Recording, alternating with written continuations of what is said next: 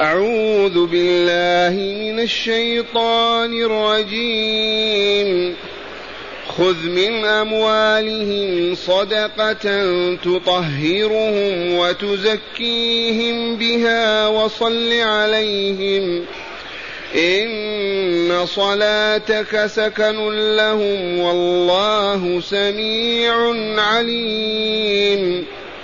ألم يعلموا أن الله هو يقبل التوبة عن عباده ويأخذ الصدقات ويأخذ الصدقات وأن الله هو التواب الرحيم وقل اعملوا فسيرى الله عملكم ورسوله والمؤمنون وستردون إلى عالم الغيب والشهادة.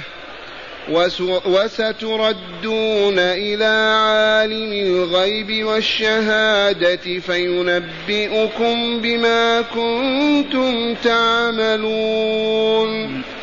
وآخرون مرجون لأمر الله إما يعذبهم وإما يتوب عليهم. والله عليم حكيم. معاشر المستمعين والمستمعات من المؤمنين والمؤمنات قول ربنا جل ذكره خذ من أموالهم صدقة. أعيد إلى أذهانكم أن هذه الصورة المدنية أكثر آياتها نزلت في غزوة تبوك. إذ كان الوقت غير ملائم لشدة الحر في آخر الصيف مع عام قحط وجدب والمعركة ذات شأن والمسافة بعيدة. وأعلن رسول الله صلى الله عليه وسلم التعبئة العامة والنفير الكامل بحيث لم يأذن لأحد أن يتخلف. وانقسم الناس ثلاثة أقسام.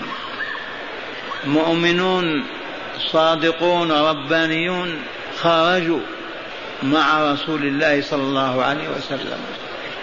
ولم تسمح لهم نفوسهم بأن يتخلفوا عن حبيبهم وسيدهم عليه الصلاة والسلام. وقسم عجزوا عن الخروج. لا مال عندهم ولا قدرة على الخروج. ليس لهم ما يركبون وليس لهم مال يتركونه لأولادهم وأزواجهم. ولا ما يحملون معهم لتغذيتهم لفقرهم وضعفهم. وقسم لهم مال وقدرة ولكن آثروا البقاء دون رسول الله في المدينة هؤلاء منافقون كافرون. همهم أن لا يخرجوا مع الرسول وأن يموت الرسول أو يقتل. ونزلت الآيات وبينت كل فريق وما يستحقه.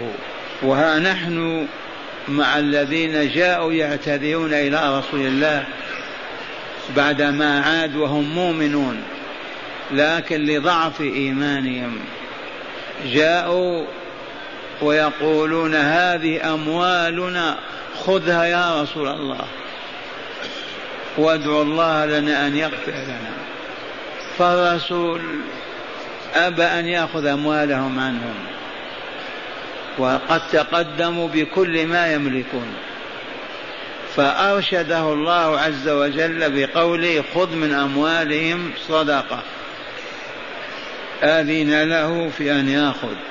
من أموال المخلفين لا لعذر. فقط لضعف إيمان وقلة عزيمة وإرادة. خذ من أموالهم صدقة والصدقة كل مال ينفق في سبيل الله فهو صدقة. إذ يدل على صدق إيمان صاحبه. فالذي يعطي لله عز وجل وهو لا يراه فلولا إيمانه وصدقه فيه ما يعطي لغائب لكن ينفقون أموالهم في سبيل الله. فسميت لذلك صدقة لصدق إيمانهم ودلالتها على ذلك.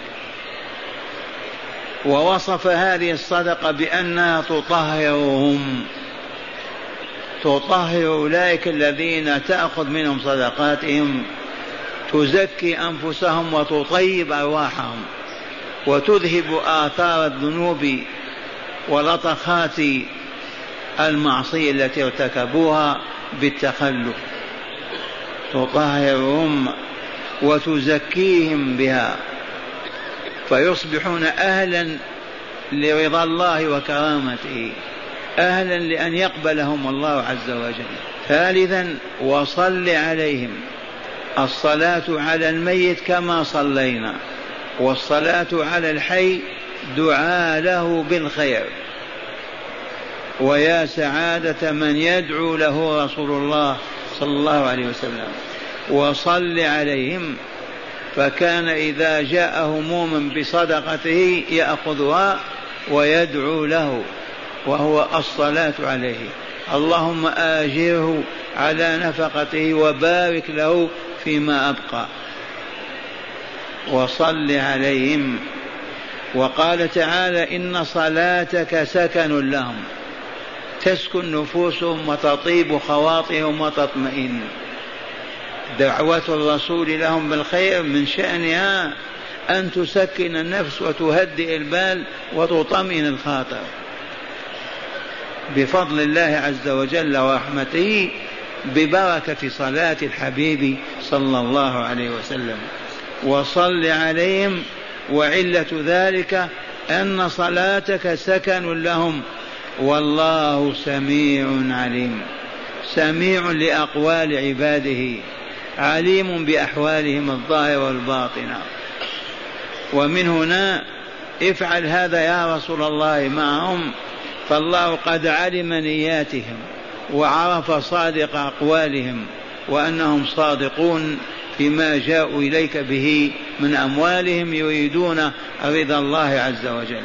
ثم قال تعالى لهم ألم يعلموا أن الله هو يقبل التوبة عن عباده ويأخذ الصدقات؟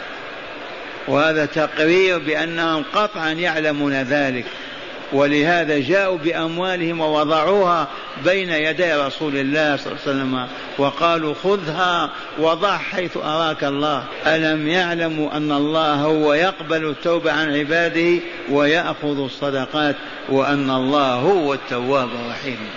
لا غيره. فانشرحت بذلك صدورهم وطابت نفوسهم وأصبحوا أهلا لكرامة الله عز وجل. وهذا شأن كل من تزل قدمه ويقع في إثم ثم يتوب إلى الله ويصدق في توبته. نعم زلت القدم وتاخروا عن الخروج إيثارا للراحة ولكن ما إن عرفوا الزل حتى أعلنوا عن توبتهم وجاءوا يبكون إلى رسول الله ويضعون أموالهم بين يديه. إذا ألم يعلموا أن الله هو يقبل التوبة عن عباده وقد قبلها منهم ويأخذ الصدقات وقد أخذها؟ إذ أذن لرسول أن يأخذها وأن الله هو لا غيره التواب لعباده الرحيم بهم.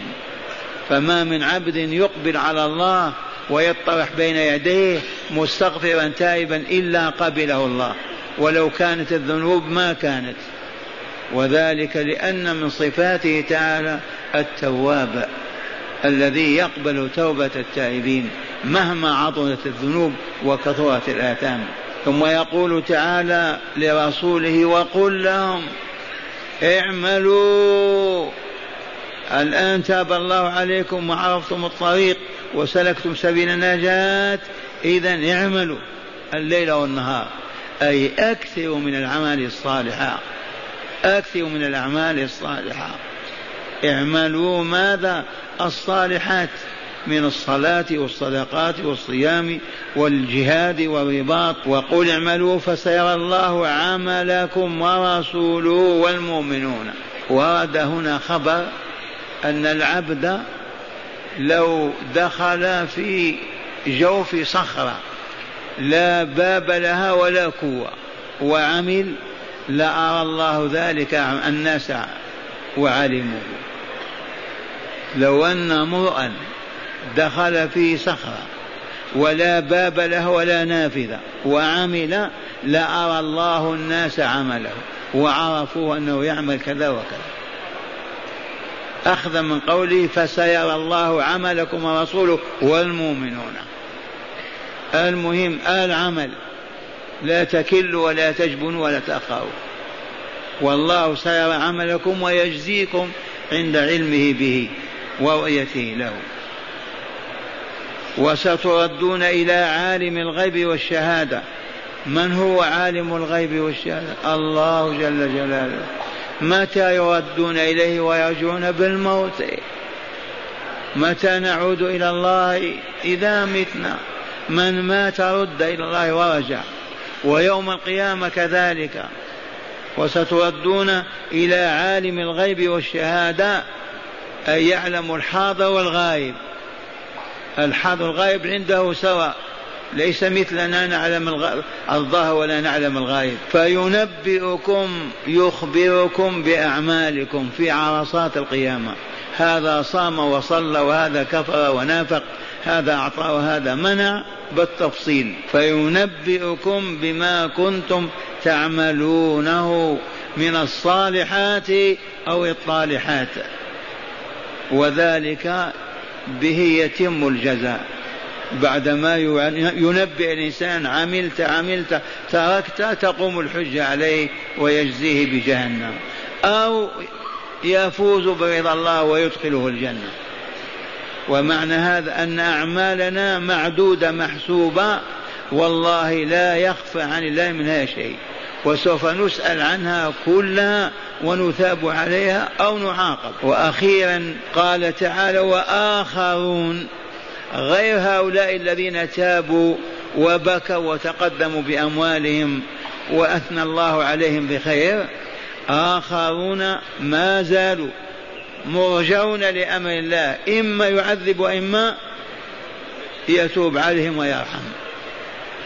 والمراد من هؤلاء ثلاثة أنفار هم هلال بن أمية وكعب بن مالك ومرارب بن الربيع هؤلاء ربطوا أنفسهم في المسجد وقالوا لن يحل رباطنا أحد حتى يحله رسول الله صلى الله عليه وسلم.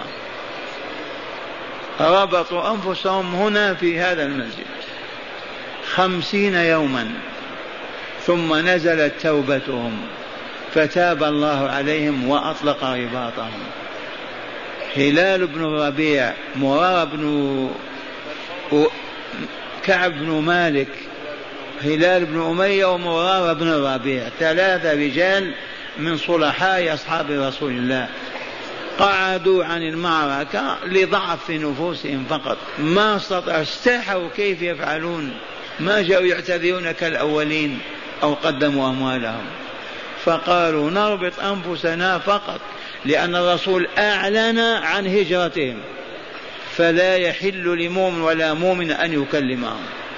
والله يخرج أحدهم من البيت للسوق لا يسلم عليه أحد. امرأته تقدم له الطعام ولا تنظر إليه.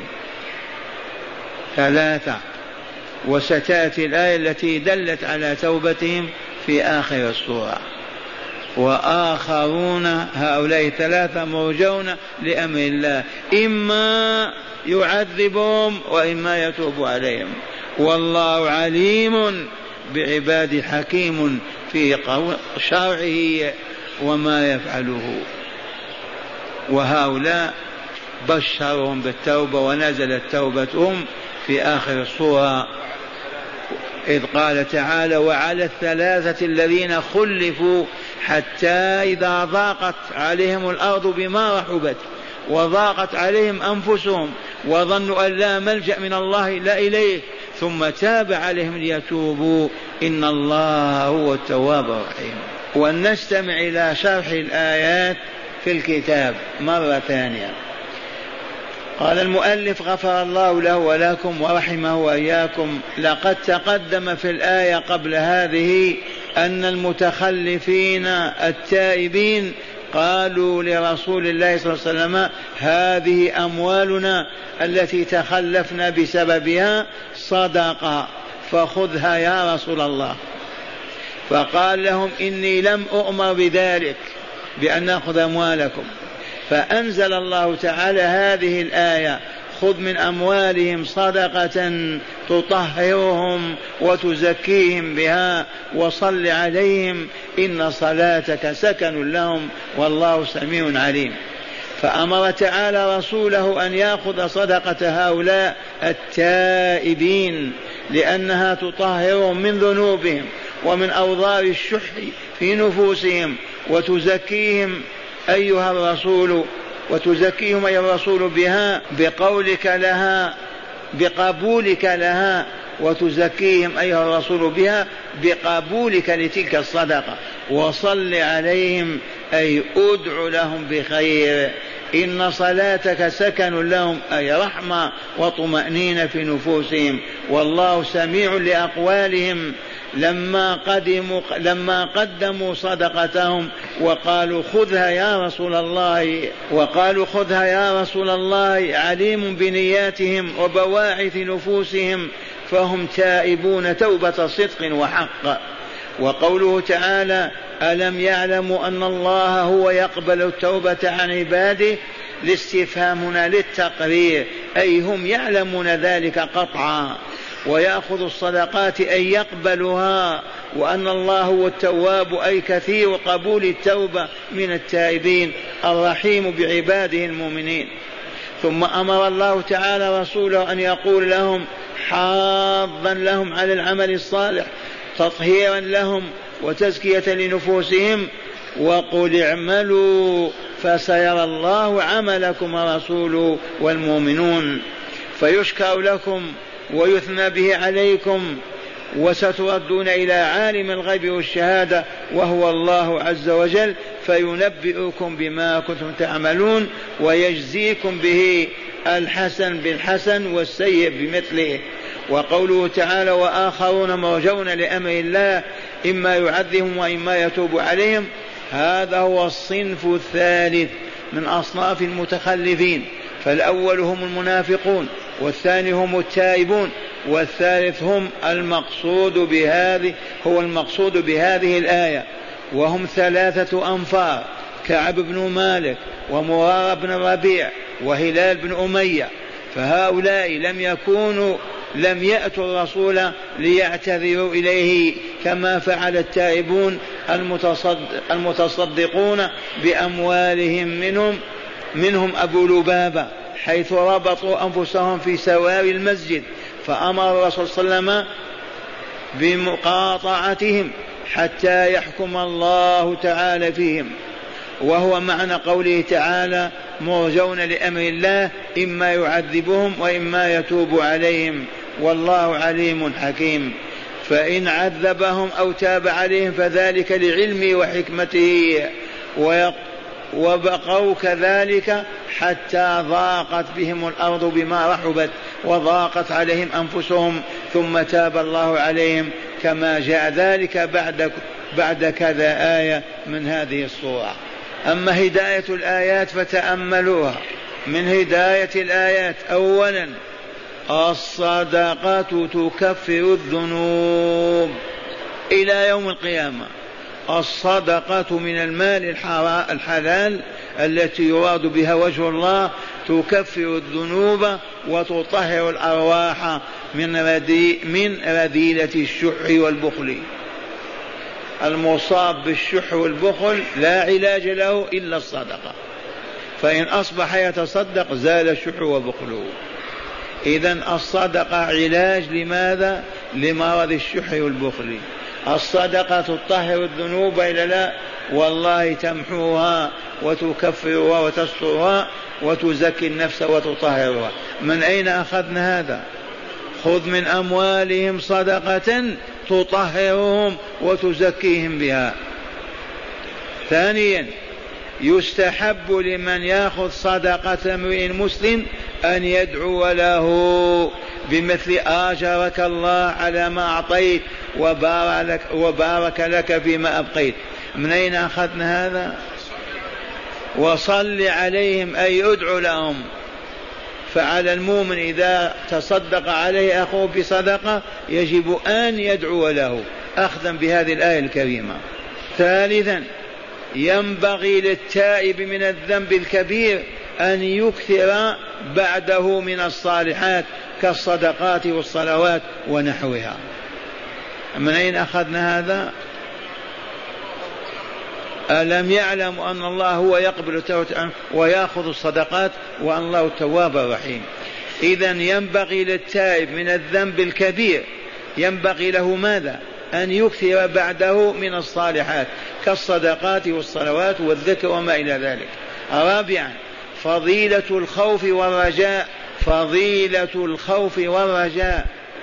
أما قال تعالى وآخرون مرجون لأمر الله إما وإما فضيلة الخوف والرجاء فالخوف يحمل على ترك المعاصي والرجاء يحمل على الإكثار من الصالحات.